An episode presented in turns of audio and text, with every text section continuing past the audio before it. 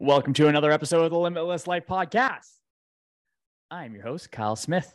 And if you have not done so, hit that subscribe button so that you never miss another podcast. And if you love this podcast and you want some more tips and tricks on how to improve yourself, go ahead and subscribe to my YouTube channel. There are a ton of instructional videos there. You can find the links down below. But for today, today, I have a very, very special guest. His name is Steve Roemmich. Steve, welcome to the show. Man, thanks for having me on. It's gonna be fun. My pleasure. So Yeah. Steve here is a uh, a fantastic fellow, a good conversational, good conversationalist, uh, articulates himself well, has a lot of deep insights. And before we got onto the pot, or before we started recording, we were just going down rabbit hole after rabbit hole.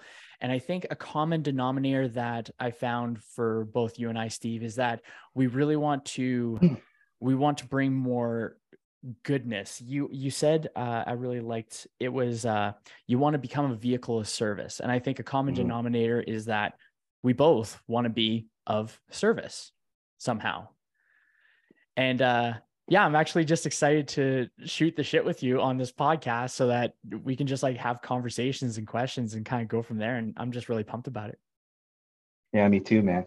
Yeah, it's it, talking about that service is is one of those things where it becomes strange because it challenges everything that we're kind of taught to believe, and you know, and it, but I think all the things that we do in our culture, like all our values and virtues, kind of lead to that.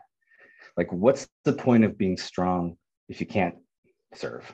What's the point of being having, you know, um, to be able to speak your truth and be honest you know if you're not doing it in the service of others like no one wants to be you know like the example the richest man in the graveyard and all that stuff you know you know the gifts are to be given and so i really enjoyed kind of tangentially speaking with you beforehand and i'm i'm, I'm excited to be here man so That's fantastic. Yeah. So there was a couple, there was a couple things that we were uh, chatting about before, and as a heads up, folks, we're probably going to go on a couple tangents because we both have a lot of cool, I think, a lot of pretty neat perspectives. And Mhm. uh, once again, the the thing that I think is really at the base of it is just being a decent human being and uh, Mm. the the pursuit of being better, self self improvement, and then in turn, the people around us get to improve as well. And Mm. yeah, man, I think it's so cool. Like there's so many things that we were talking about. where, where to enter where to enter. Yeah, Well, I think, exactly. I think one of the best ways to enter is how do you actually calibrate engage yourself as a good person? Like what, what does that even mean? And so Mm. and, and so how do you structure your life in a way that you can get your hands on that question and um, kind of get into it? And so i've always looked at you know we, we were talking earlier about numbers and i think like the number four is a great way to uh, gauge ourselves so i always look at it like health wealth career and finances like that's an easy way to kind of track like where's your life at you know where does it need work where do we need to grow um, I think that applies for your, you can do that for your health and break that down if you want, but it's a good overview.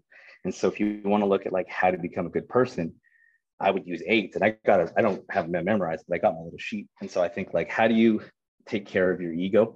Like where you're you at with your ego, your livelihood, your ability to take income, your relationships, your community, your beliefs, your financial situation, your body, and your spiritual life, which is the softest word ever, but I don't know a better word to talk about it, but it's how you experience your spirit that, you know, the thing that speaks up when you get pushed down, you know, that Mm. that fight. So I think those things are a great place that you can actually like kind of gauge yourself, number yourself one to 10, see where you're at, and then you can further inquire with questions. I completely, I completely agree with that because then, then it takes a little bit more self. Well, I think the hardest part is the being honest with yourself in such a heavy topic. Like people don't want to approach. I certainly have been this person many times where I just do not never wanted to approach the person that I was in order to become the person that I wanted to be because it's difficult and it hard. It's hard and it sucks to tell yourself how much you suck in a particular area of your life. it's true. Yeah. But So- did you always kind of feel that potential within yourself? Yeah.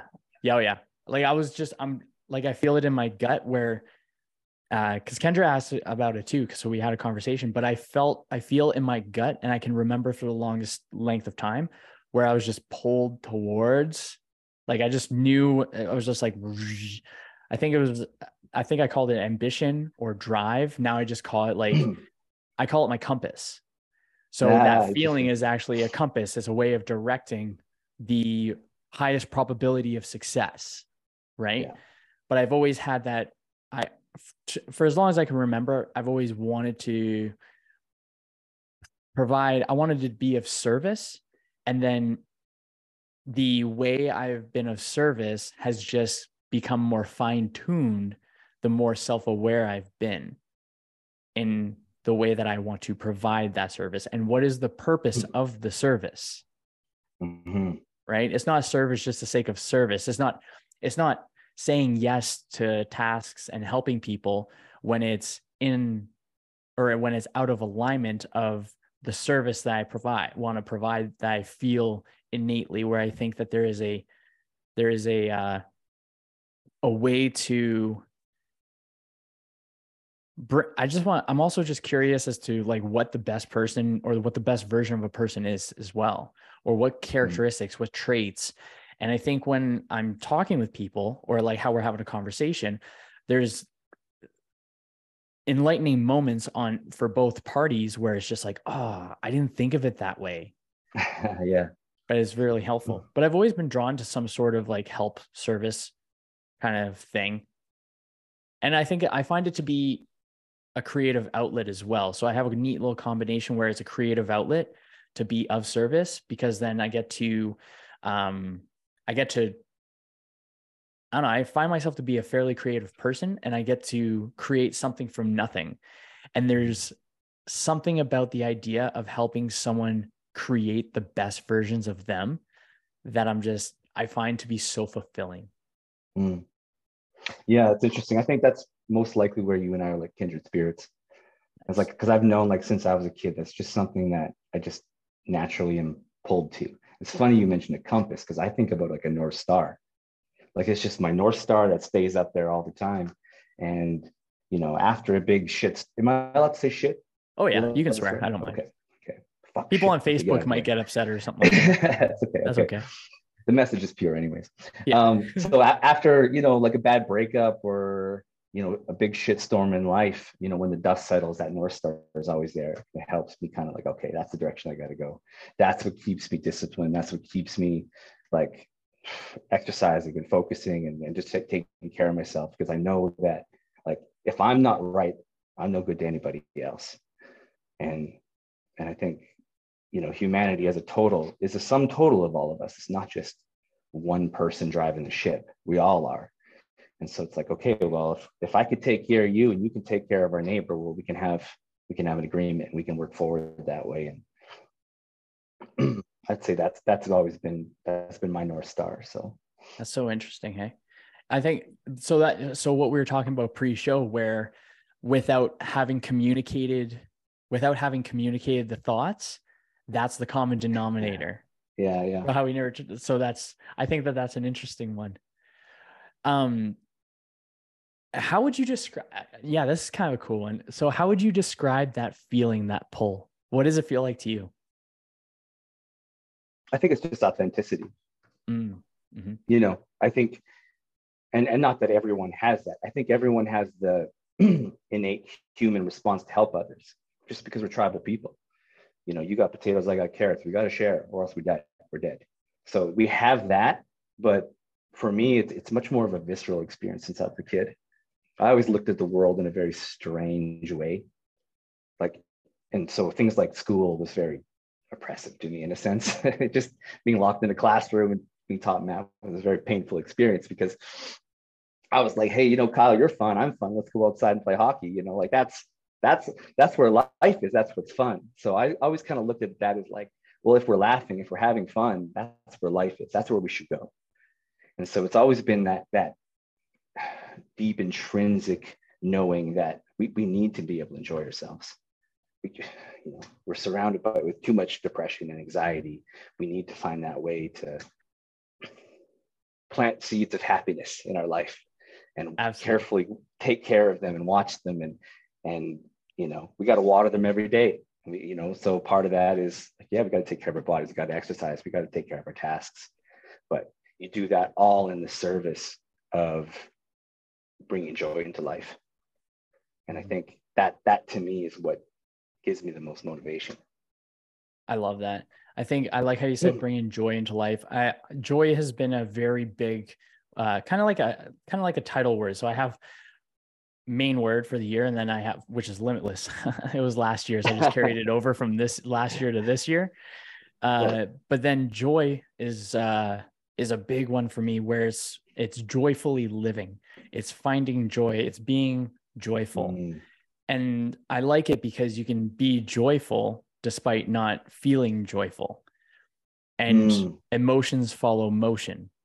So if we can find ways that we bring like little or if we can find ways to be joyful, then we can find a little bit even if it's really tough, we can find a little bit of uh leeway, a little bit of like you can feel the slack in the line kind of idea. yeah Yeah, that's craziness, man. my my experience of you kyle is you've always been like kind of a, a joyful person and i've always appreciated about that, that you it's like i'm like i'm never in a bad mood when i'm around you so i've always i've always appreciated about you you kind of always have that lightness about things you know Thanks, man. I, I really appreciate that. I, I think yeah I yeah, I think I have uh, developed that over time for sure as a skill because I do recall because we were talking about before just times that we changed or there was changing and there's point well we were kind of talking about but there's points in time that we find ourselves evolving i suppose. Mm. and that's where we're instead of running th- past those doors we're actually taking the time to open the doors and twist twist the knob and go through and i think the one reason or i think that i used to have a lot of thinking of me like me me me me me me and everything else had to change in accordance to me and then that's what the issues really came up but then when i really shifted from the me to the we I actually that allowed me to like uh, a lot more freedom of expression, I suppose. A lot more freedom of expression where some people someone could say like uh oh Kyle, you're a really joyful person. Well, I just don't want to be miserable. So there's the choice of the two. yeah yeah But yeah, thank you very much for that. Like I I really yeah, I like it. I I like that vibe, man. I just like there's just something about being a better human being that improves the people around you and it just the thing that i try to do is kind of like where focus goes energy flows and if i'm Mm. focusing on being the joyful person then i'm going to get to surround myself with more joyful people it's the same with misery when people view life through a lens of misery they're going to see nothing but misery but the the lens we get to choose and I think that choice is the underrated superpower of all human beings.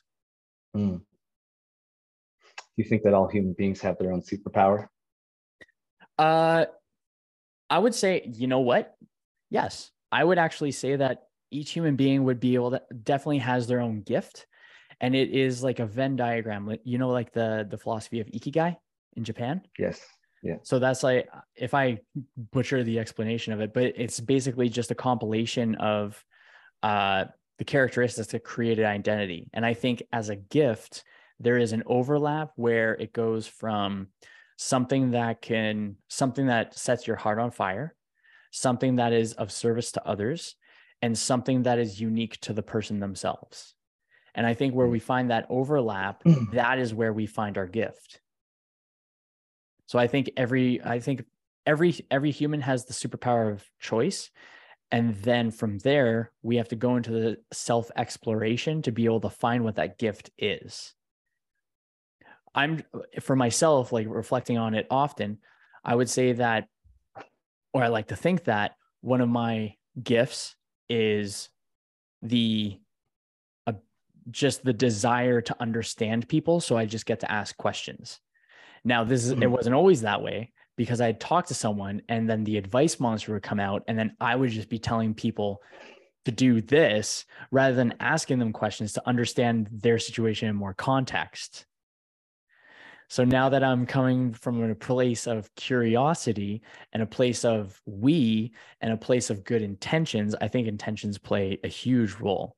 Like the yeah. difference between good hmm. intentions and bad intentions is is so is I think that like that one's such a smooth one where there's a little bit yeah. more peeps wanting to have like a gray area kind of thing, but that mm-hmm. just makes it really tough. Yeah, I don't, hmm. I don't, even remember where I was going with that one. oh, so yeah, so well, it's just asking oh, yeah. questions. I think I think that would be my gift where I enjoy talking with people. Some people don't enjoy talking with people, but I found a spot where those things kind of overlap, and now we're here. And I think that you have awesome insights and i've always i've always had a very joyful time around you as well. Like you've always been a good you've always been good vibes man. Always been good vibes. And uh i think that that is not by accident. I think that it is by participation of life. Yeah. Yeah participation is, is everything. Because if you're not participating into yourself, you can't commit to yourself. Like without participation, there's no involvement. There's no commitment. You know, they they they they go in together at the same time. So like if you want to get involved in your life, you have to commit. And if you want to commit to bettering your life, I hate saying bettering your life because we're not broken. It's just, you know, so that being said, if we all know there's things in our own lives we need to better. We need to improve. We all know that, and it's different for everybody. But if we're not participating in that, we can't commit to that process. And if we're not participating, we don't have the opportunity and the joy of getting our asses beat down and failing.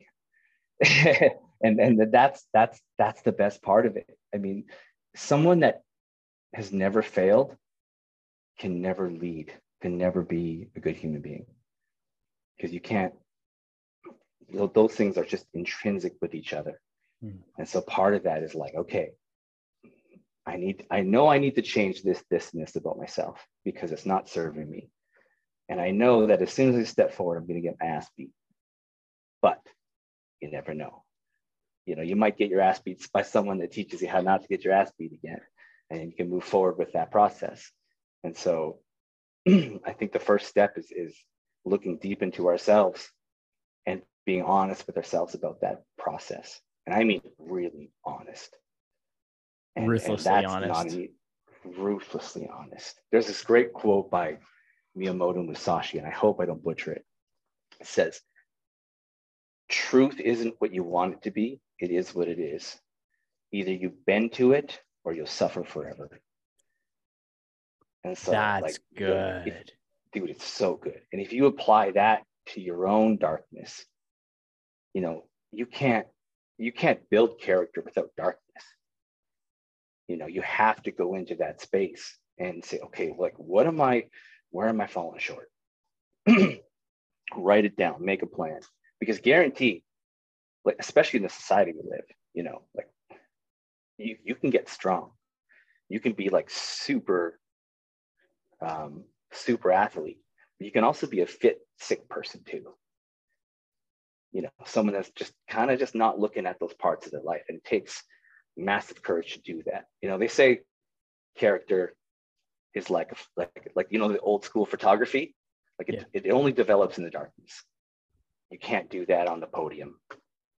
You can't develop yourself the same way winning championships year after year than you do dragging in the mud in the darkness fighting with your own self because then you realize like exactly what you need to change you know and i think that's why some people get stuck in those darkness ruts is because they know they need to learn something there but they're not willing to see it. You know we had talked earlier about that analogy of the ship you know in terms of like if you're if you're in a storm you need your ship tied to an anchor. You need you need stability. But when you're ready to get out of that bay and go to another island you have to let go. And so there's that there's that weird balance between like looking at your own darkness but not staying in too long. Being honest with yourselves lick your wounds make a plan set sail and move on and and, and don't look back You know, you can look back when you're looking at the wake of the ship and say, that's where I was. But you know, that that's that's what I mean by living a spiritual life. That's that's how I define a spiritual life. It's not like it's not the woo-woo living up in a mountain stuff. It's like getting deep into yourself and going to battle with yourself and your demons, and then coming through that darkness, and then showing up into the world and be like, okay, now I can help. Now I can show up for other people. How can you show up for other people if you don't show up for yourself? Absolutely. I don't see any other way. Mm-hmm. I agree. I'm going to toss yeah. the question your way. Do you believe that? Sure. Uh, do you believe that uh, folks have a superpower? I think that's how you worded the question. I'm not sure. Yeah, I do. I, I, I do. Because I think in a weird way, we all contribute to being human. Um, but if I'm also honest, I think some people are closer to that answer than other people. And, you know, if you ever want an example of this, I'm sorry to say this, but because it's being recorded, but if you ever want a good metric on setting goals, is that if you're uncomfortable telling your goals to a small minded person, that's a good goal. If you mm. feel that visceral discomfort, it's worth it. And so that small minded person, equal on every aspect. But some people are just further away from that truth, their own truth, than other people. You know, no judgment, of course, but out of 8 billion people, man, some got to be on the top, some got to be on the bottom. And we're all working together. But you know, I, am not going to be the participation trophy person saying like, oh, we're all equal. We all have the equal ability to tap into our superpower. Well, some people just don't. You know, we had spoken about that uh, Maslow hierarchy of needs. You know, some some people are just trying to survive. You know, so this conversation about superpower is almost like insulting. But, but some some you might just have to go there to find it. So who, yeah. who am I to judge? You know, so could be it could I be think, you could ask that question of why do I perceive that to be insulting? Yeah. Maybe there's a perception of reflection. You never know. You never know. There always is. Because we do, because we do have that. I think we have that inner wisdom, that intuition, that yeah. soulful driver that uh, knows the truth. And I believe that that is where a lot of a, uh, a lot of dis-ease comes into play because we're trying to push that intuition, that inner wisdom, push it down as much as possible so that we don't get to, so that we don't have to experience what that self actualization is, because then at, we may, we may not be winning, mm. we may not be losing, we're just in purgatory. We're not in heaven, we're not in hell, we're just in purgatory. And until we actually say, like, you know what, I don't want, I don't, I no longer am happy with the standard of life that I am living. So I am going to choose to either progress better or decrease progression. I think, yeah, yeah, that's an interesting thought. That's an interesting thought. Hmm. I like that. I think you know, I, don't want to be an asshole and talk about like Buddhism, like I, I know what I'm talking about, but there's this wheel of wheel of Buddhism and there's all these different levels. And without getting too much into it, I always remember this one level. I think it's called the Nalika, but it's represented by this little being that has like a really big belly and a very, very tiny mouth. And it's representative of like this insatiable appetite, but the inability to uh, satiated. And when I kind of in my day to day life, sometimes I just meet people that just have that. You know, they just they just never seem to be happy, never seem to be content because they just it just doesn't seem like they have the means to line that stuff up. And I, I don't know what to take of that. Like I don't know exactly how to deal with those types of people, except for just kind of being myself and you know, like think about like just represent myself and represent what I believe. You know, if you think about the word represent, it's like represent. It's just mm-hmm. re-presenting yourself every time, every time, every day. It's that coworker. You know, you're representing yourself. You're representing what you stand for. You don't have to take it, but it's tough. So when you talk about superpowers, man, like I want to say everyone's got it, we can all be amazing, but at the same time, I just don't know. That's totally fair. That circle that you're talking about for Buddhism is that the Saramara? Sarama? I forget what Samsara? it. Samsara? Is that what it is? That's what.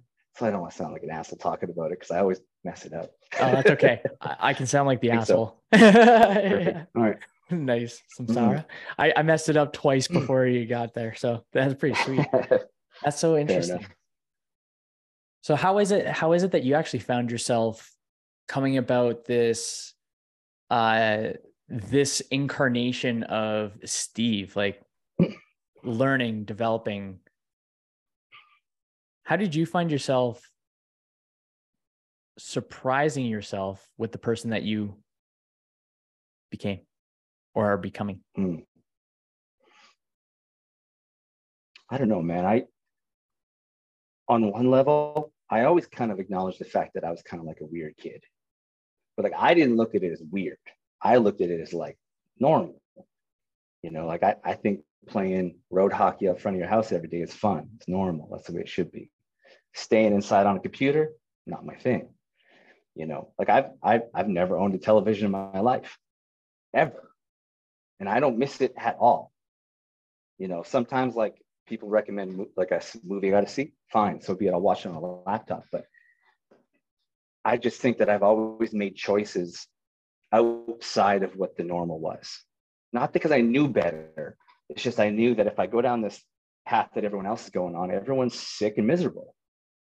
I didn't want to be sick or miserable. So I didn't know the way to go when I was young, but I just knew it wasn't that way. And I had a couple pivotal points in my life where I think something just woke up in me. I started to travel. I started to read books.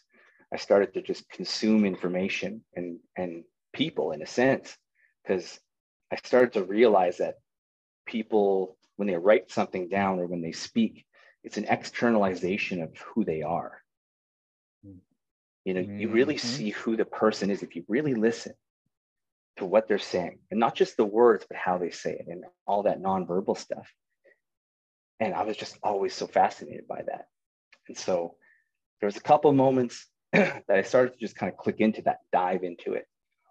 And a couple trips to Asia really opened me up to the way that they think over there. And it completely shook me, shook me apart. You know, it took me a good 10 years to really put myself back together and orient myself in a way that's more balanced. Because you grew up in the in the Western way of thinking, and it just makes so much sense. That's just what you're indoctrinated into. And then you go to the East and you see how certain parts of their society functions perfectly with no police, with no law, with no none, none of that other stuff. And you realize that there's, I, I realized that there's this beautiful harmony that we could all experience when we have freedom, maybe independence, Mhm. independence, like independence in terms of like our capacity to act. You know, not freedom versus discipline versus freedom, like the Jocko thing, but in terms of like independence and our availability to act. You know, like um, responsibility. You know, our, our ability to respond to a situation, and that empowered the shit out of me. And so when I came back, I realized that I'm like, okay, like there is a middle way through this. And I just have to kind of like ask myself the right questions, surround myself with the right people, and and you know, read books and talk to people. I mean, I think that I can't remember the saying, but it says, uh, "Fools ask themselves questions that have been answered a thousand years ago in books." You know, so so why am why I was like, why am I not diving into that stuff? I can save myself decades of pain if I do that, and that's kind of like what brought me into this place. Mm. Some That's good. Vicious self work as well, I would say. Vicious self work. I love it. yeah. Oh, that's fantastic, man. Yeah. I find I find that there's oh, my microphone's loud. I find that there's a the I put it as it's either going to be by choice or by chance that individuals are going to deep dive into change. and I'm more of a proponent of choice rather than chance because choice is at least within our power to the, for the most part. And then chance is going to be significantly less in uh, alignment with us, or it might we might find ourselves by chance in a significantly worse situation that was completely preventable and then that's the only opportunity that we that we view as the time to change but when when i started thinking from a, a place of uh choice uh, that goes back to like choice being the superpower of human beings i'm a lot more mindful of the choices that i'm making on a small scale in order to find that that goldilocks zone where it is the balance like what you were talking about where it's kind of like you're just it's it's well it's like the analogy of a river some people are trying to swim upstream. Some people are just trying to hold on to a boulder while others are just going with the flow of the river and then taking little pit stops along the way. Yeah i think that's and choosing to find that goldilocks zone where you're in alignment you're being of positive service to others you're able to own the darker sides. And I, I would say it's kind of like Carl Jung style, where it's like shadow work integration, where you're just taking like the darker parts where you're not exactly the most stoked about. And then you just understand that character, that person, that persona, and then try to com- have that sweet spot of combining it so that there is at least an internal harmony where it's not going to be i think the internal harmony is kind of the, the common denominator for that is when we find that then we're tuned we're tuned there we go like uh like music. We're tuned our frequency is tuned. There's not sporadic ups and downs. And when we can find that goldilocks zone of not too hot not too cold there's going to be less resistance into getting whatever we want out of life. Well yeah that's a little bit of a tangent on that one. Hmm. sounds pretty good to me. Sick sick. So how, how, how do how do you teach that to somebody? Like how do you put what you just said about balance into somebody's hands where they can apply that to themselves? Because so, it's, it's it's one it's one thing for us to talk about balance. Mm-hmm. You know, it's it's the whole it's my whole issue with the spiritual community. You know, shadow work and stuff. It's like my shadow work is better than your shadow work, and it becomes this mm. bullshit. It just is absolute rubbish. Because what's really true is that one person closing their eyes and going to themselves. So, h- how do you get that tangible piece of balance into somebody's hands where they can actually work with it? Changing uh, the stories that we tell ourselves, because the mm. story stories have a lot of power, and the most powerful stories are the ones that we speak to ourselves, and that's why language and speaking to ourselves is so important. Because whether we say we're a piece of shit or we're an absolute rock star of life, we're going to be true on either or. And the way I try to teach it is first focusing on the intention of it. So is it good intentions or ill intentioned? And so for example, I can just it's it's bringing bringing up the hmm. idea, okay, so you know what you want, are you behaving congruently? So are you behaving in the way that is in alignment with who you want to be and then bringing the awareness of who told you the story that you have to do this that you should be this that you must do this and i think in finding that balance it's taking those stories that are not our own and rewriting them in a way that benefits us first and then we can actually show up for others more so mm. let's say, for example, people that feel like they're obligated to take care of family members. I like to input the narrative that they may feel like their family needs them. And of course, it's going to vary depending. I'm just using this as an example, but they're completely capable human beings. And by always being there, by them depending on you, you train them to be- depend on you they are incapable of depending on themselves because you are providing a disservice in taking away that lesson.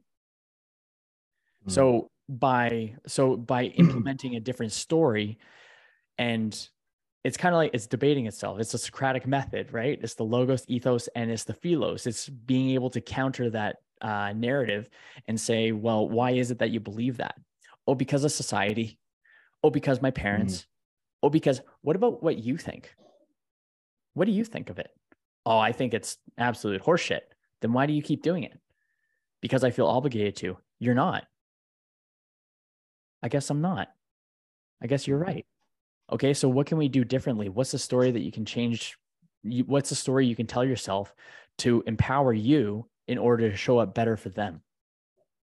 And it's like, oh, well, I guess, I guess the story I would tell myself is by me saying no, no, I cannot take on this task for you.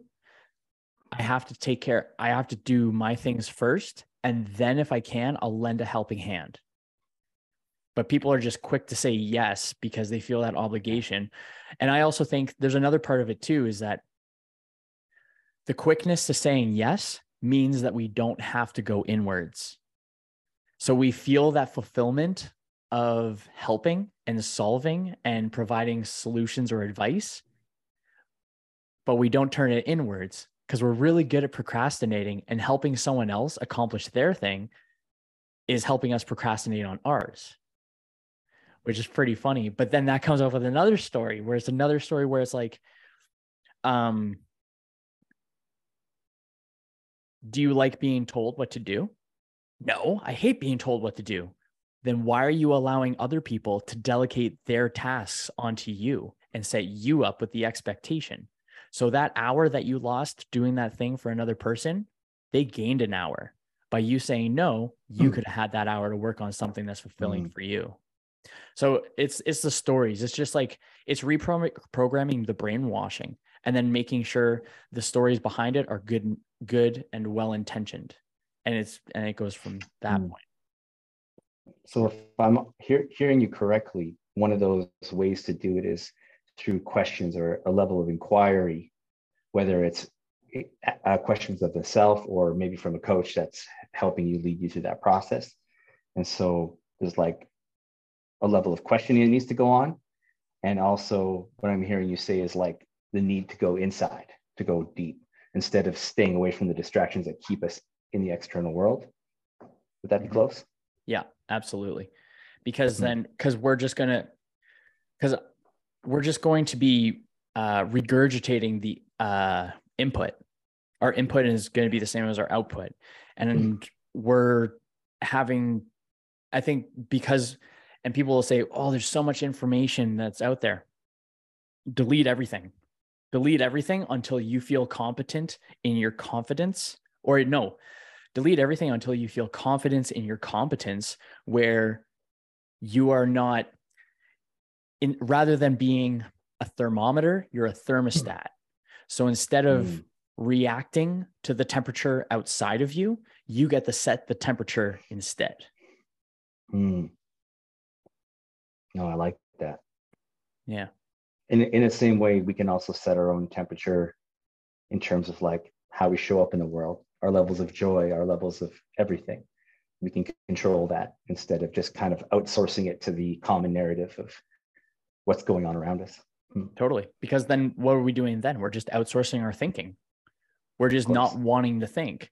And if we're think and if we're outsourcing our thinking, then we're going to think the same way that other people think and there's going to be no progress. We're going to find stagnancy. And the thing that's mm. really interesting and totally tying back, like some people are uh, uh, like thoughtful and thinking big, and some people are small minded. And the and with that, the, I think the only difference is really just kind of just question, yeah, just questioning like the perceptions and reflection, reflecting on the the thoughts that just pop up. Like what's our automatic thought? What's that automatic thought that just came up? Because i like to mm. think of the idea that you may not be able to control your first thought but you can control your second thought. Yeah. Yeah. Yeah. No I, t- I, t- I totally vibe with that because if our thinking hmm, let me let me go at this from another way if someone is seduced by their own autobiography if you want to call it that. They are stuck in a story that they've picked and choose what to believe from the external information. Mm-hmm. And if I'm what I hearing you saying it's correct, we need to kind of like push all that out, create some space, and then kind of sit at your own center and figure out what's what. And I that has to be very scary for a lot of people to consider because we don't know what's down there. We don't know what that thing is.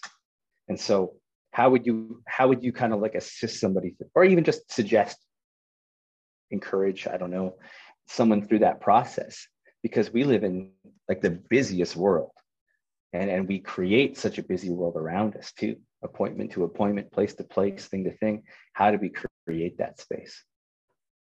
I think it has to be implemented consciously where it is something that we hold to a standard that we are required to meet uh, and it's keeping promises to ourselves. So uh, i think i don't think it takes a very it doesn't it doesn't have to be anything in depth. It's just giving the period of time i call it a white noise walk most likely. So if someone goes for a 20 minute walk it's a white noise walk. Don't bring your phone don't bring anything. All you have is your your thoughts. And that and that's hmm. an opportunity for an individual to be able to go through it. Um or not go through it but to just like think. And it's interesting yeah. because some people might might wonder like oh well what do i think about? Whatever comes to mind just go with the flow of things because our brains want to recycle things too. We only have so much space for, uh, we only have so much cognitive load that we can take on, but we're trying to overflow it. And now we find ourselves caring about things that we don't give a shit about. But it's also, it's also, we're judged if we don't know something about something that's trending. When really, no one is obligated to care about things that they don't care about because then it's just adding unnecessary misery into our lives. Uh, yeah.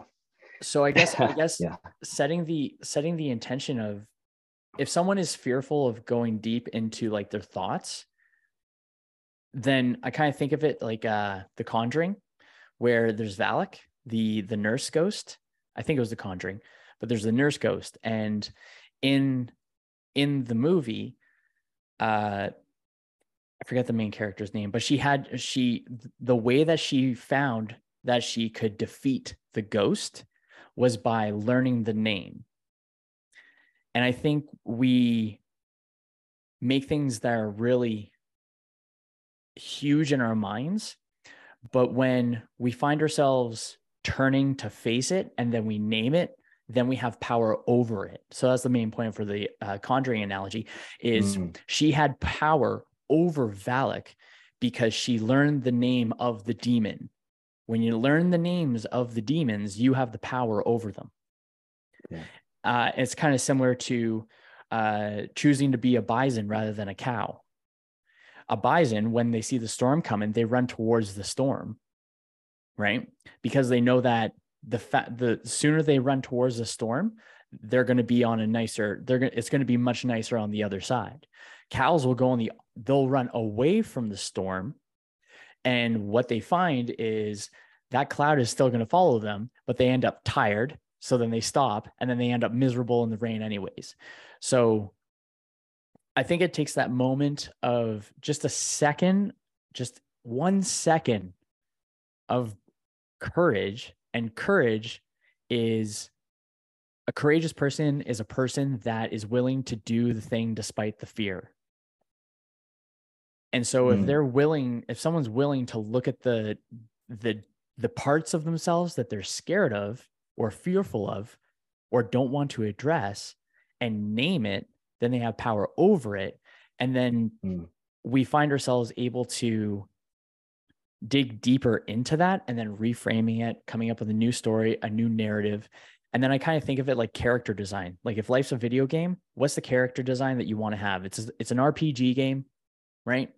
I'm just one of those coaches that are on the side. I'm just one of the peeps that pop up out of the out of the blue, and I pro- provide a, a a resource that's going to be able to fast track progress. Mm. So it's just the willingness to learn, have the guide, face those fears, and then just not turn into such a big deal. I think we just turn cool. turn things into big deals when they're really not. Yeah, I completely agree. Can I can I share a um, you, experience I had at absolutely? So I went to a okay, I went to a ten day silent meditation retreat, and so it's ten days dead silent, no talking, no writing, no reading, no nothing. Just wake up at four, just times of meditation throughout the day, foods and provided. So all I had to do was show up and follow this plan, and I was scared shitless to go because I was like, dude, I don't know if I could do it. So I, I obviously I had to like face that. So I went, and I one thing I learned is that once I got rid of all the distractions, or once they got rid of all the distractions, um, I found my mind searching for ev- any kind of distraction. Like I found myself reading the ingredients on my toothpaste like as it just needed something. And then after that, part of the process is while you're sitting there meditating, if you are anxious, you say, Oh, I'm feeling anxious. That's anxious. That's anxious. Okay. Um, if your legs are kind of like want to move around, it's like, Oh, I'm restless. Okay. That's that naming that you're talking about. And I found that after, and, and for everybody, it's a little different, but they say like four to five days in, it just lets go. And there was this amazing clarity that came after that, where it was unbelievable. We could talk about details later, but one of the things that came from that is almost like that opportunity to say, like, okay, like, who do you want to become? In a sense, it's like now that we're empty, now we can see with clarity. And, and what I found, my my personal experience, if if if you ask me, Steve, what do you want to become? I would say 90% of my answers are coming from my ego. In that space, from that emptiness, what came was more like my intrinsic nature is just to become who I am. I don't have to work at becoming who I am. I just have to let go of all the bullshit. Like, like if you think about it from a different perspective, it's like if you cut your arm, you don't have to work hard to heal. Your body knows how to do that. And we're no different from that. Once we stop scratching the itch and reopening the wound, it does it naturally and organically. And we are so, in my opinion, through the media and, and a lot of things, we are adjusted or calibrated to a sick and deformed society. I mean, and, and I don't think anyone would debate that because of our the levels of anxiety and all that stuff, because we don't create space within ourselves to sit and actually ask those questions and experience what your true nature is. And that sounds weird to talk about. Don't get me wrong. Okay, I understand we're getting into some fluffy fluffiness, but I, that's my truth. That's the only way I know how to describe it. If I could explain it better, I would. But from that place, just became ah, I actually don't have to work to be me. I just have to stop not being me. I just have to stop doing all the stuff and the distractions that pull me away from my authentic nature. And then once you're in that seat of your authentic nature, if you want to call that, you don't have to work to be of service. You don't have to work to love your wife. You don't have to work to do all these things. It just comes absolutely natural. And so taking what happened for me, that experience, integrating it into my life, you know, my relationships improved like you would believe. It's like one of the strongest foundations of my life right now. Is because of that. Is is in that place. I don't have to be like, okay, I need to be a good husband, and in order to do that, I need to behave in these certain ways. I can just show up and say, okay, what do you need? Just be available. Just be empty. Be open you know, I, I often tell my, my wife to, to her chagrin, but I just tell her, I'm like, I don't want to be a husband. I don't ever want to be your husband. I don't want that bullshit. I just want to be with you, and that's it. Mm-hmm. And so from that place, it's so much easier to deal with the complexities of life. Because it's not this like, okay, I have to take care of you, but then I also have to behave in accordance to other people's belief of what a husband should be, or a friend, or a brother, or son, whatever, whatever the, the thing is. You don't have all these parallel things. And that's where I believe we, we get trapped up the most is we've been indoctrinated and we've also bought into all these alternative ways of, of living. Like look at discipline. Discipline's the best one. Who doesn't want to be David Goggins? He's fucking awesome. but at the same time, like if I went and went full David Goggins, I guarantee my relationships would fall off. You know, like there's there's other parts of myself that would be punished in a sense. It would just fall apart. So, you know, my biggest question is how do we take that spirit of David Goggins and put it into the tasks that we do and just go full out, commit. But when we're done them, walk away, come into your relationship, your friendships, and use that same intensity and be like, how can I serve you right now? Like what what can I do to make this better? You know, and that's that to me is a question that is life affirming instead of, you know, life protracting. Mm. Nice. I like that. I like that mm. quite a bit. So after the 10 day dude, I'm freaking all about it. Yeah. yeah. don't be, don't be. I love it. I think it's fun. It's it's exciting. It's it's exciting learning and just hearing different uh diff, different perspectives and just going in. Well, I, I think this is the cool thing about it, is when you get to have cool conversations with cool people or interesting people, then you get to have a personal experience rather than what I view a lot of us having as a personalized experience. So mm. let's say, mm. for example, I, I think that real life is very similar to social media in this sense, where when we're searching, when we're searching whatever we're looking up, whatever actually this is a cool way. Let's say whatever is on our news feed for whatever social media is because we're checking out those things the most often. There's no, which means there's no counterpoint there's no challenge to the perspective. So it is mm. personalized. It is not there to help better us. It is there to go along with what we're just seeing and believing. So there's no personal component to it anymore. Yeah. Yeah. It's brutal. Yeah. So, that, uh, that's that. Oh, sorry. Go ahead. Oh, no, go for it. I, I think you're going to probably gonna have a cool tangent on this one. I have a question afterwards about the 10 day retreat, but yeah, sure. go for it. Sure. It was cool when you said that because I guess if we're only looking at in your example the social feed you know it's only affirming what you're already thinking. And like i said at the beginning like if you and i have the same opinion one of us is irrelevant. So it's like we don't need more people with the same opinions. We just become a bigger echo chamber. And so you know it comes back to this saying and i hope i think i get it right. I think it was seneca. He said true knowledge is a state of being. True knowledge isn't a thing that we can own and flex on our friends. It's a state of being. And I think that state of being allows for different people to have different like the the the foundation of friendship is to understand and be understood not not to buy into each other's beliefs obviously you like fitness i love fitness we're going to go crush some kettlebells fine. But I want to hear exactly where you disagree with me and why. Because I want to know what's real inside of you, not just the things about me that you agree with. And I think that's the, the most beautiful place to actually live life is from that place of like, okay, what what don't I know? You know, like like where am I spending time in my life that's just feeding my own belief system? Mm. And how do I how do I change that? And so that's what brings me to these meditation retreats or all the other crazy stuff that I do is because like if I have that fear in me, I'm like, oh shit, I gotta go. I gotta go. Anyways, carry on. That's pretty good. What is a so how have you been able to uh bring much of that clarity from the because I know after yeah, I'll just go with that one. After that 10 day retreat, were you able to bring that silence and that clarity into today and now?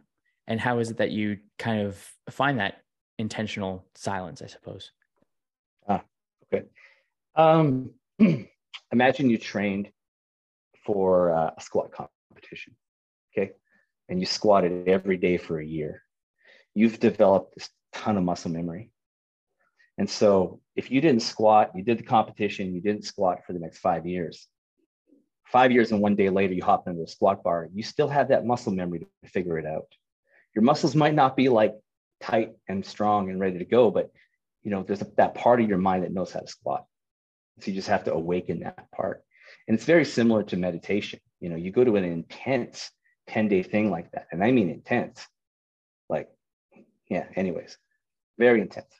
And so you go to that stage and just muscle memory like crazy, day and night. You're just going through it, going through it, and you're stripped of everything. But when you come back in life, you know, you don't just float around.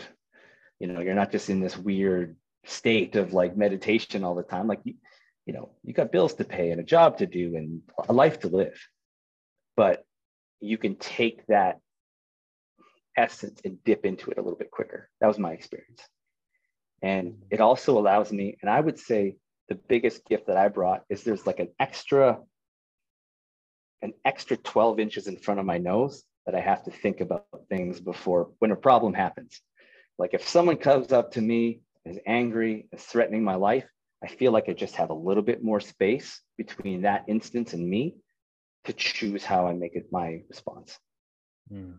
And, and to me, that was a really big gift because it makes me feel like I'm less pulled to that auto reaction and more inclined to sit and decide. It's like, even if I don't know how to react, I can say, okay, like I, I don't know how to react to this. What can I do? You know? So. Yeah. Viktor Frankl says, uh, cause I got man search for meaning up there, but he said, he says, uh, in between stimulus response is the opportunity or no, sorry, in between stimulus and action is our opportunity to respond. Mm-hmm. Yeah. That's craziness. I think a 10 day yeah, retreat of silence would be freaking cool. I, yeah, here's what's cool about it is that one of the things they say very, very clearly is like, this is not a religious practice. Like, if you're a yogi, no yoga, nothing.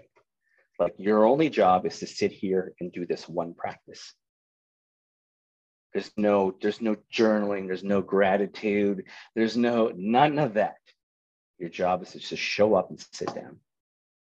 And and I, I like that because I think what holds us back is like the, like look, I grew up in a Christian household. Like and like it's pretty clear there's a lot of bullshit in that world. And it's easy to overlook the beauty in those types of belief systems or religions because of all the crap. And I think what's cool about this practice is you can just sit down and it's all set up for you. You don't have to worry about your food. You don't have to worry about any of that. You have a bed to sleep in, food on your plate. Your job is just to wake up, sit down. That's it. And I've never experienced a time where I've had so much space to be with myself. And the result was just this like realization that I think I don't know if you, if, if you want to really know how cool you are, sit with yourself for 10 days. You'll see how crazy you are, neurotic, anxious, stressed out. Like all the things in your life will come up. But also, the yin to the yang is you'll also see all the beauty, the strength, the courage, the resilience, all of that stuff. You get to see everything. It's a whole bouquet of yourself. It's overwhelming but at the same time it's i think i think it's one of the best gifts that a person can give themselves is time mm. we give time to everybody you know in that in that book i was telling you about earlier seneca and the shortness of life he says this quote where he says like we are so quick to rise to arms to defend our property and defend, defend our things and the rights of our land but we give away our time which is the one thing we should be most stringent about we don't defend our time. We don't defend the one thing we can never get back. But we, we fight for a door ding on your car and insurance claims and all this shit. So it shows you like where our priorities are skewed. If we were to mm-hmm. defend our time in the same way we defend our stuff, it would really reorganize how we flow through life. There would definitely be, I think that there would be a much better flow overall yeah it'd be a little less rocky yeah. Some people like it rocky though. I know i did at some point. That's true. Yeah. Yeah. Honestly like rocky's good. I th- I, I like thinking of it like i want to be in a manageable speed wobble. A safe speed wobble. Yeah. There's like, like it's like you, you feel it you feel it like shivering. It's like oh i don't know how this is gonna go but somehow i'm magically still holding on. Let's go. So it's a manageable speed bubble. I like Yeah. that. It's well, it's a sweet spot between it's the Goldilocks zone between uh too hot and too cold as well, right? It's just finding that degree. It's just setting the the thermostat to the degree that you can handle to the best of your ability for a longer duration of time. Mm. Uh, I got a question for you. Oh, go yes, ahead. sir. If you Oh, have a thought, go for it. I was just gonna say, I have to say, when I'm on my motorcycle and I've had a speed wobble, the last thing I think about is ah, the Goldilocks zone. ah, this feels good.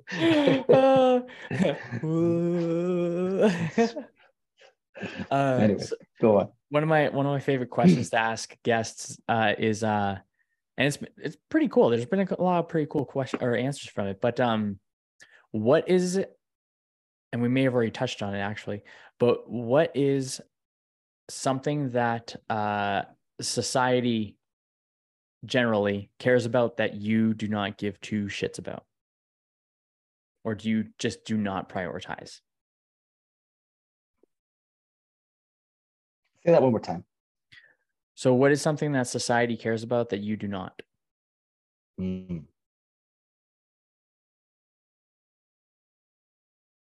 I think I think being popular and being cool. hmm I think that's something that as I've gotten older, I care less and less about. I don't want to be cool. I don't want to be popular.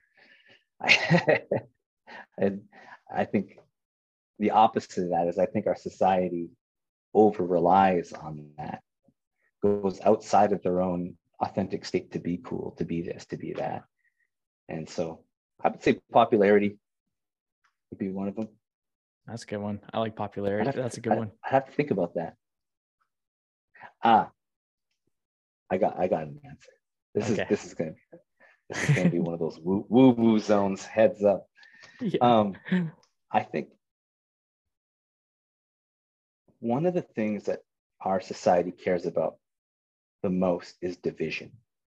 Mm, And I just, when I'm at my best self, I do not care about division. And the inverse is also true. I don't think that our society puts enough emphasis on things like love. You know, we we externalize love as in terms of these. It just gets weird.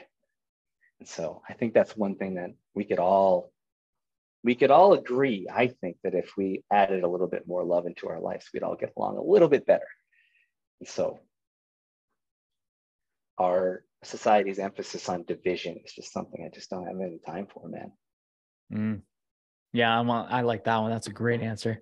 I would definitely I like division. Or not like actually like division. I like that as an answer. yeah. Uh, I like to actively participate in dividing people. Uh Yeah. trolls. yeah. Yeah. No, I love that. That's a great one. I I could not agree more with the uh the part with love. I think like I like I like the idea of leading with love. And it if you're Mm. leading with love, then and it could be internal or external. But yeah, when when we get to lead with love, then we interact with love. When we interact with love, then the people around us feel love and then they express more love. It's like pay it forward, right? It's reciprocation. It's like if it's it's just uh in in any ripple any we have a ripple effect on the people around us and some people may find themselves without people around them and wonder why but they're not leading with love people that are leading with love can draw people towards them just because it's something that feels good like people feel seen cared for uh, they know that there's going to be a there's just good vibes right i have on my uh, i have on my board over there good vibes make for great guests Uh, I like that. I like Right? that. and That's one of my favorite. Go ahead. go for it please. go for it uh Okay. yeah i was just i was just thinking i was just going to keep on going with the tangent there but i going with going with that part where it's just when when leading with love then it feels good to love but people want to receive love before they're willing to give love, which then goes into ill intention because it's in a scarcity mindset rather than abundance mindset. And when you're in a scarcity mindset, you're thinking of me, not we. When you're thinking abundant, then you're thinking of we and how to develop as a whole, I suppose. Hmm, something. There's something there. Yeah. When you're 100% right when you say you got to lead with love because if you want to trust if you want to be trustworthy you have to trust others first you know? If you want generosity in your life you have to lead with generosity. You can't just expect everyone else to start you know? And that's really uncomfortable for males especially i find. It's like you know it's easy to talk about bro love and stuff like that. It's because it's kind of like at the halfway but it's also difficult to explain to another male who's really in the masculine and not willing to soften a little bit to tell him like hey man like love is the goal and life is that journey mm-hmm. and if you can if you can really embrace that truth it allows that person to soften from within which if you can soften from within you can actually create space for for actually people to be inside of you and to actually enjoy being with you Mm. But it's not at the it's not at the expense of strength. You know, when you soften into love, you actually get stronger. You know, you develop more empathy, you're more compassionate. Like you just become this fireball. And that's the one thing I love the most about this topic is that uh, number one, people don't want to talk about it because it just sounds fluffy. But if anybody has ever started a relationship and felt that infatuation, there's this energy around it. Even if infatuation is a little bit delusional, like you only see the good sides and not the downsides of that person, you know, but you have to admit there is that energy when you first with somebody. It's new, it's fresh, you feel alive, you can stay up all day thinking about them all the time. But we fall into these relationships, we fall into love, but then we start a relationship or we start a friendship. That's so boring we forget that this journey is con- con- continuing to surrender and let go into ourselves and finding more of ourselves. And and and part of that is like falling into our minds strengthening our minds allowing to cultivate a better mind but also your heart and your gut your intuition integrating all aspects of ourselves for a more wholesome experience. I mean if if our eyes, ears, nose, and mouth are considered sensors for the outside world, you know, you could consider our heart or whatever and our gut as sensors for our inner world. And if we can sensitize to those sensors in the same way we sensitize to our hearing and our seeing, we can get a more comprehensive stance of where we stand. You know, more of a comprehensive of like, okay, like you can just be more honest with yourself more honest with other people. And then if you have to deliver a hard truth to your friend, you can deliver a hard truth with love instead of with petulance. Nice. So I think I think this this topic is the is the version one of ourselves that we need to work on because everything else attached to it gets better. And it's the hardest thing to do. it's yeah. the hardest thing to do because it's the scariest. It's like people are trying to make all the things around that better to avoid just doing the one thing that makes all of that better. It's like I forget what the I forget what the job title is, but uh, for logging, when you have the logs going down the river, yeah, sometimes they jam up. So there's an occupation where there's this one fellow that will come in and then he'll just point at he'll say like that log right there and then they'll remove the log and then it has the flow going again. Uh, People would rather put in the effort of trying to move all the other logs rather than that one log of love. Yeah. Because it's uncomfortable. It's very uncomfortable. Yeah. So but everything's tied to it. There's a great quote by um, Thich Nhat Hanh. It says, uh, You must love in such a way that the person you love feels free.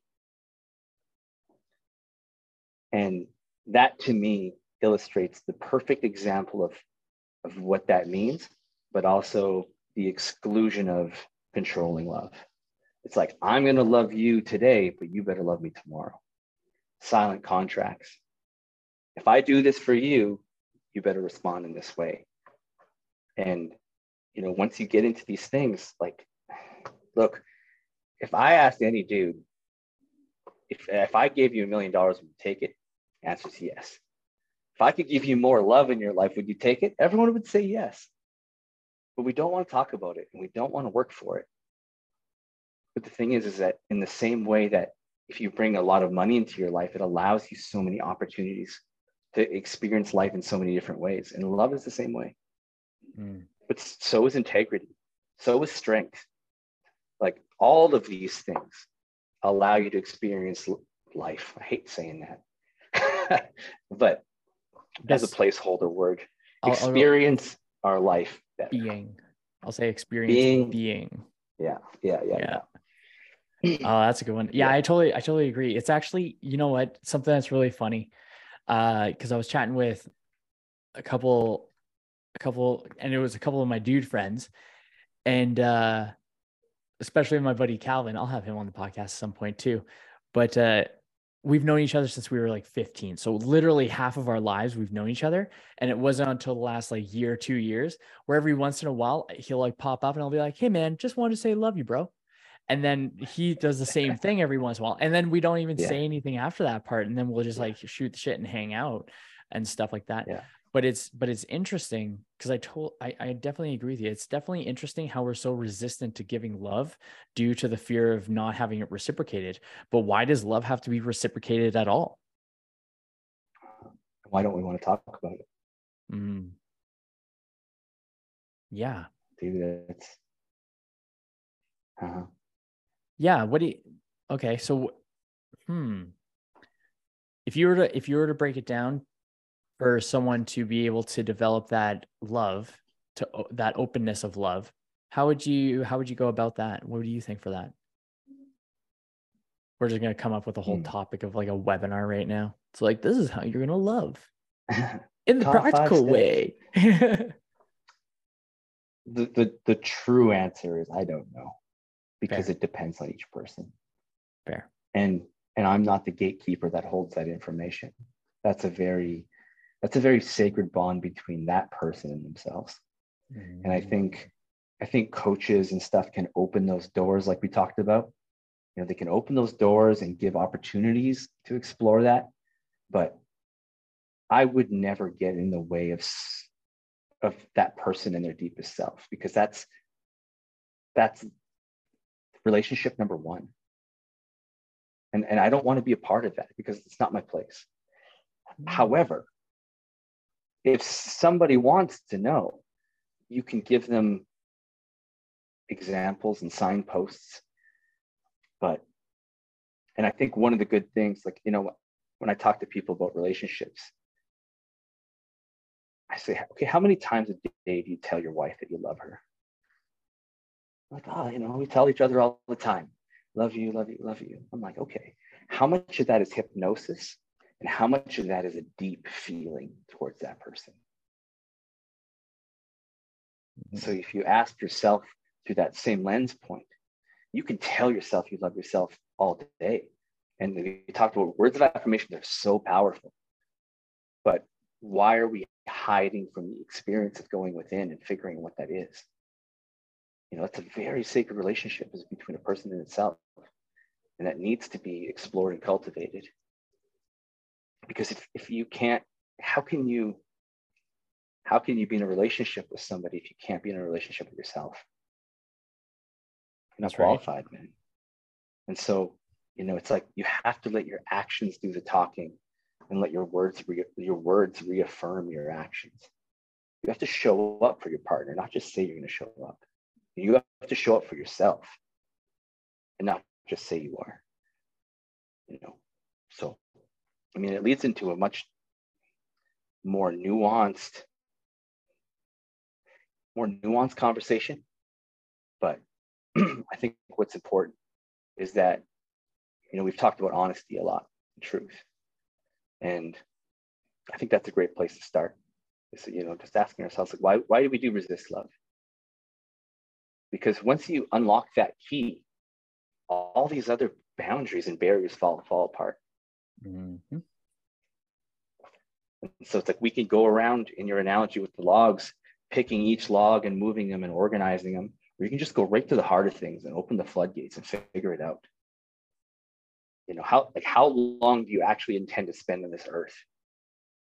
Like, how, how many years are we going to waste actually just floating around thinking about love instead of just diving in and figuring it out and it's going to be weird and uncomfortable and vulnerable and all these things us guys don't like to feel but fuck it why why do we want to be all muscles and no heart have you ever you know you why do you want to be a professor with all intelligence and no soul Mm. You know, I, I really believe that our job is to, to, to expose and strengthen every aspect of who we are. Be absolutely firm on our virtues, our values, our integrity. But at the same time, like, oh, damn. I read this in one of those old Chinese books. It's great. It says a gentleman hmm, a gentleman makes demands of himself the rogue makes demands of others.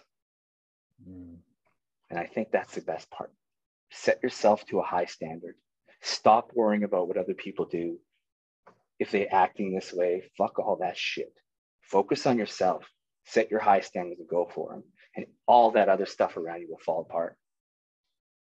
That's a good tangent. I'm sorry. That's a fantastic tangent. Yeah. Uh, I yeah. yeah. Uh, I just watched the universe just like puke in your skull and it just came out of your mouth there. Yeah. yeah. I had my own conjuring. I don't yeah. know. I just, I, I just, that's what I feel, man. And, and at the deepest core of myself, that's the only thing I'm really focused on. Hmm. Yeah, that's, that's absolutely fantastic. Mm. Oh man. Okay, so usually I just want to go until the podcast where the guest usually drops some fuck freaking solid fire. Uh, I'm going to go against that particular rule just because I want to just squeeze as much knowledge out of here as possible. Fair but enough. um, from that, from the, hmm, honestly, I don't even know where I can go with that one. That was a freaking good tangent, dude. It's yeah. a very good tangent. It just happened. yeah. you just had a anchorman moment where uh yeah. where you just came back and you're like, where am I? Whoa. I yeah. You just won the it, debate. What? it's hard for me in the sense that that is exactly how I feel. And I mean it. I mean it. That's just the way I've learned to see the world and myself in this world. But the challenge for me is how do I convey that to people in a way that they have their own choice. Like guaranteed there's people like they're like, this guy's fucking nuts. Totally fine. But if there's a piece of that that resonates, I don't know how to offer that in a place that what's the point of knowledge if you can't use it? Mm-hmm. Mm-hmm. There's no point. It's just verbal masturbation. So we have to be able to just actually get our hands on this stuff. So I think that's where it becomes, you know, like transitioning from podcast to hitting the power button, stepping out into the world and being like, okay, I got to go to the grocery store and buy some broccoli. How do I do that in this method? How do I show up in the grocery store in that way? Mm-hmm. You know, and I think yeah. That's the struggle. I think that, that that's the struggle worth living, you know? Yeah. Just, just coming up with those, just those little tasks, little by little, yeah. build up, yeah. accumulate get get the momentum. I I, I like yeah. uh I like the idea of thinking of your heart as a bucket, and uh, the idea of scarcity, or if you're searching for love from a point of scarcity, then you're trying to allow others, or you're trying to receive love from others by filling up their your bucket, your heart bucket, with their love. When we find love from abundance, where we have that, where we have put in the effort and this is the one thing that I would, so the question of uh, how would someone be able to um, incorporate more love?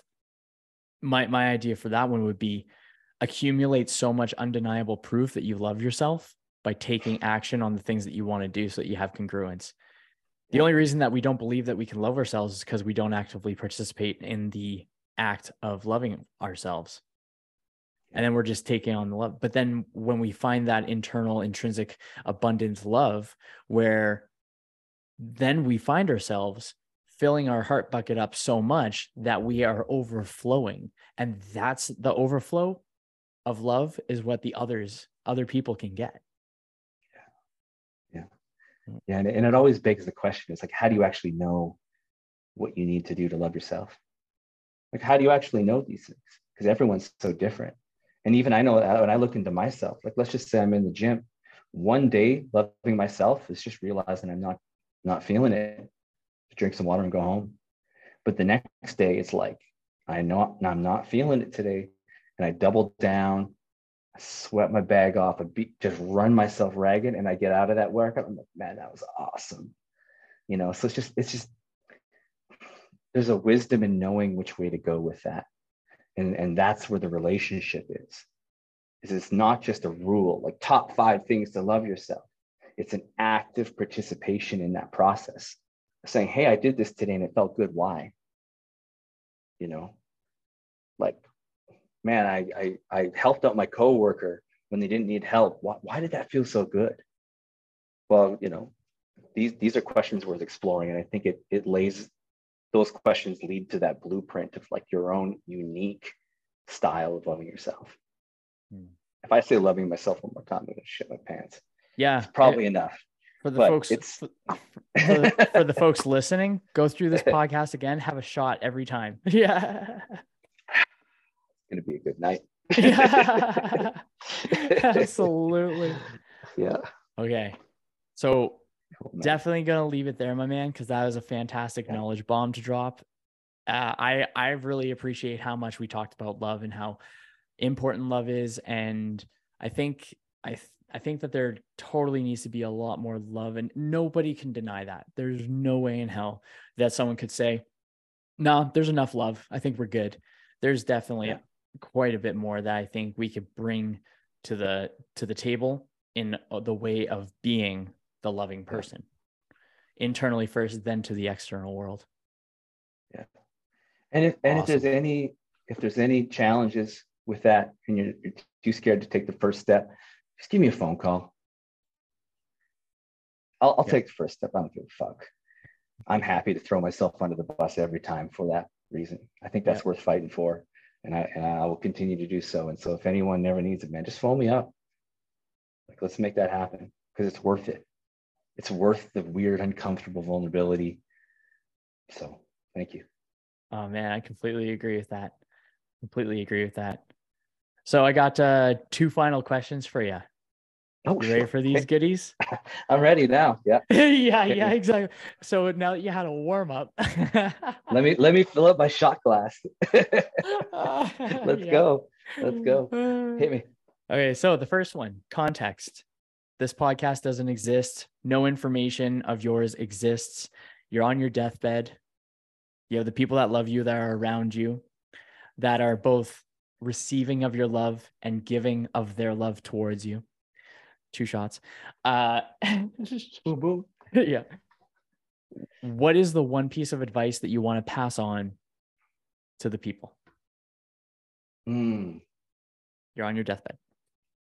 I'm on my deathbed. We're getting into cliche zone here for sure. Fair. Um, I think just be kind. Simple as that, man. Be kind to yourself, be kind to others. Just focus on building bridges instead of breaking them down. You know. Yeah. I like that. It's a good one. Then the final question. I think this is mm-hmm. gonna be a mm-hmm. fun one. Unless you unless you thought of something there. It looked like you had something else that you wanted to ask for a second. I, yeah, you know what? I was thinking this is so bad. I mean, this is not really relevant, but it'd be fun. Like imagine if you're on your deathbed, someone's like, give me your one piece of advice. You just said, like, just remember, bees don't go around trying to convince flies that honey's better than shit. And then croak. yeah. the fuck? Sorry, it's like that was it. Oh, that was it, man. That's so funny. Yeah, that'd be a good one. Just go live your just go live your own life, man. Yeah, that's all I was thinking. I like it. And then the final question. So this one's a little bit of a new one. So I just switched it up like three episodes ago. But uh so the best version of you, the best, Mhm. the highest version, the higher Steve, the the the role model, the best version of you is sitting next to you. What advice would that Steve give current Steve for this season of your existence of your life? Just tell him to chill the fuck out. when, dude, honestly, when I when I'm when I'm at my best, I, I like to think of it like calm is contagious. You know, like this is one thing they teach in a lot of the Eastern traditions is that all water eventually flows to the lowest point. So just sit in the valley and relax. Everything comes to you in time. So just be patient, calm the fuck down. And I know when I'm not at my best, I'm running around chasing, working like a madman. And so that's that's my personal self work is to just learn to calm down, hang out in the low spots, and eventually everything will be everything that I need always shows up anyways. So that That's the I give to myself. That's good shit, dude. I really dig a it. good question. I like that. Not question. bad, eh? Not bad. Yeah. I've been playing around Yeah. with some questions. It's good. Still getting the flow. I, yeah, it's good times. So, uh, yeah, for the folks listening, that's what I got for you today. Where can people find you, Steve, in case they want to reach out and talk about love? You know what, man? I actually don't know. I got Instagram, but I don't know what my name is Perfect. on there. We'll So, figure it out at some point. We'll have to we'll have to put that on some show notes. yeah, Get, you know, re- reach out to Kyle and get my phone number or something. yeah, exactly. yeah, uh, that's exactly what we'll do. Yeah, hey, man, I actually don't know what it is. I okay. I'll put them in the show notes. No big deal. Perfect. That, that's definitely. Beautiful. So, folks, if you love today's episode, please do me a favor right now. Share it on your Instagram stories and tag me with my handle at Warrior Body Kyle. Tell me about how much Steve is awesome. And uh, yeah, tag me in your stories at Warrior Body Kyle. This is one of the ways that you help us grow. Until next time, I hope your day treats you as good as you look.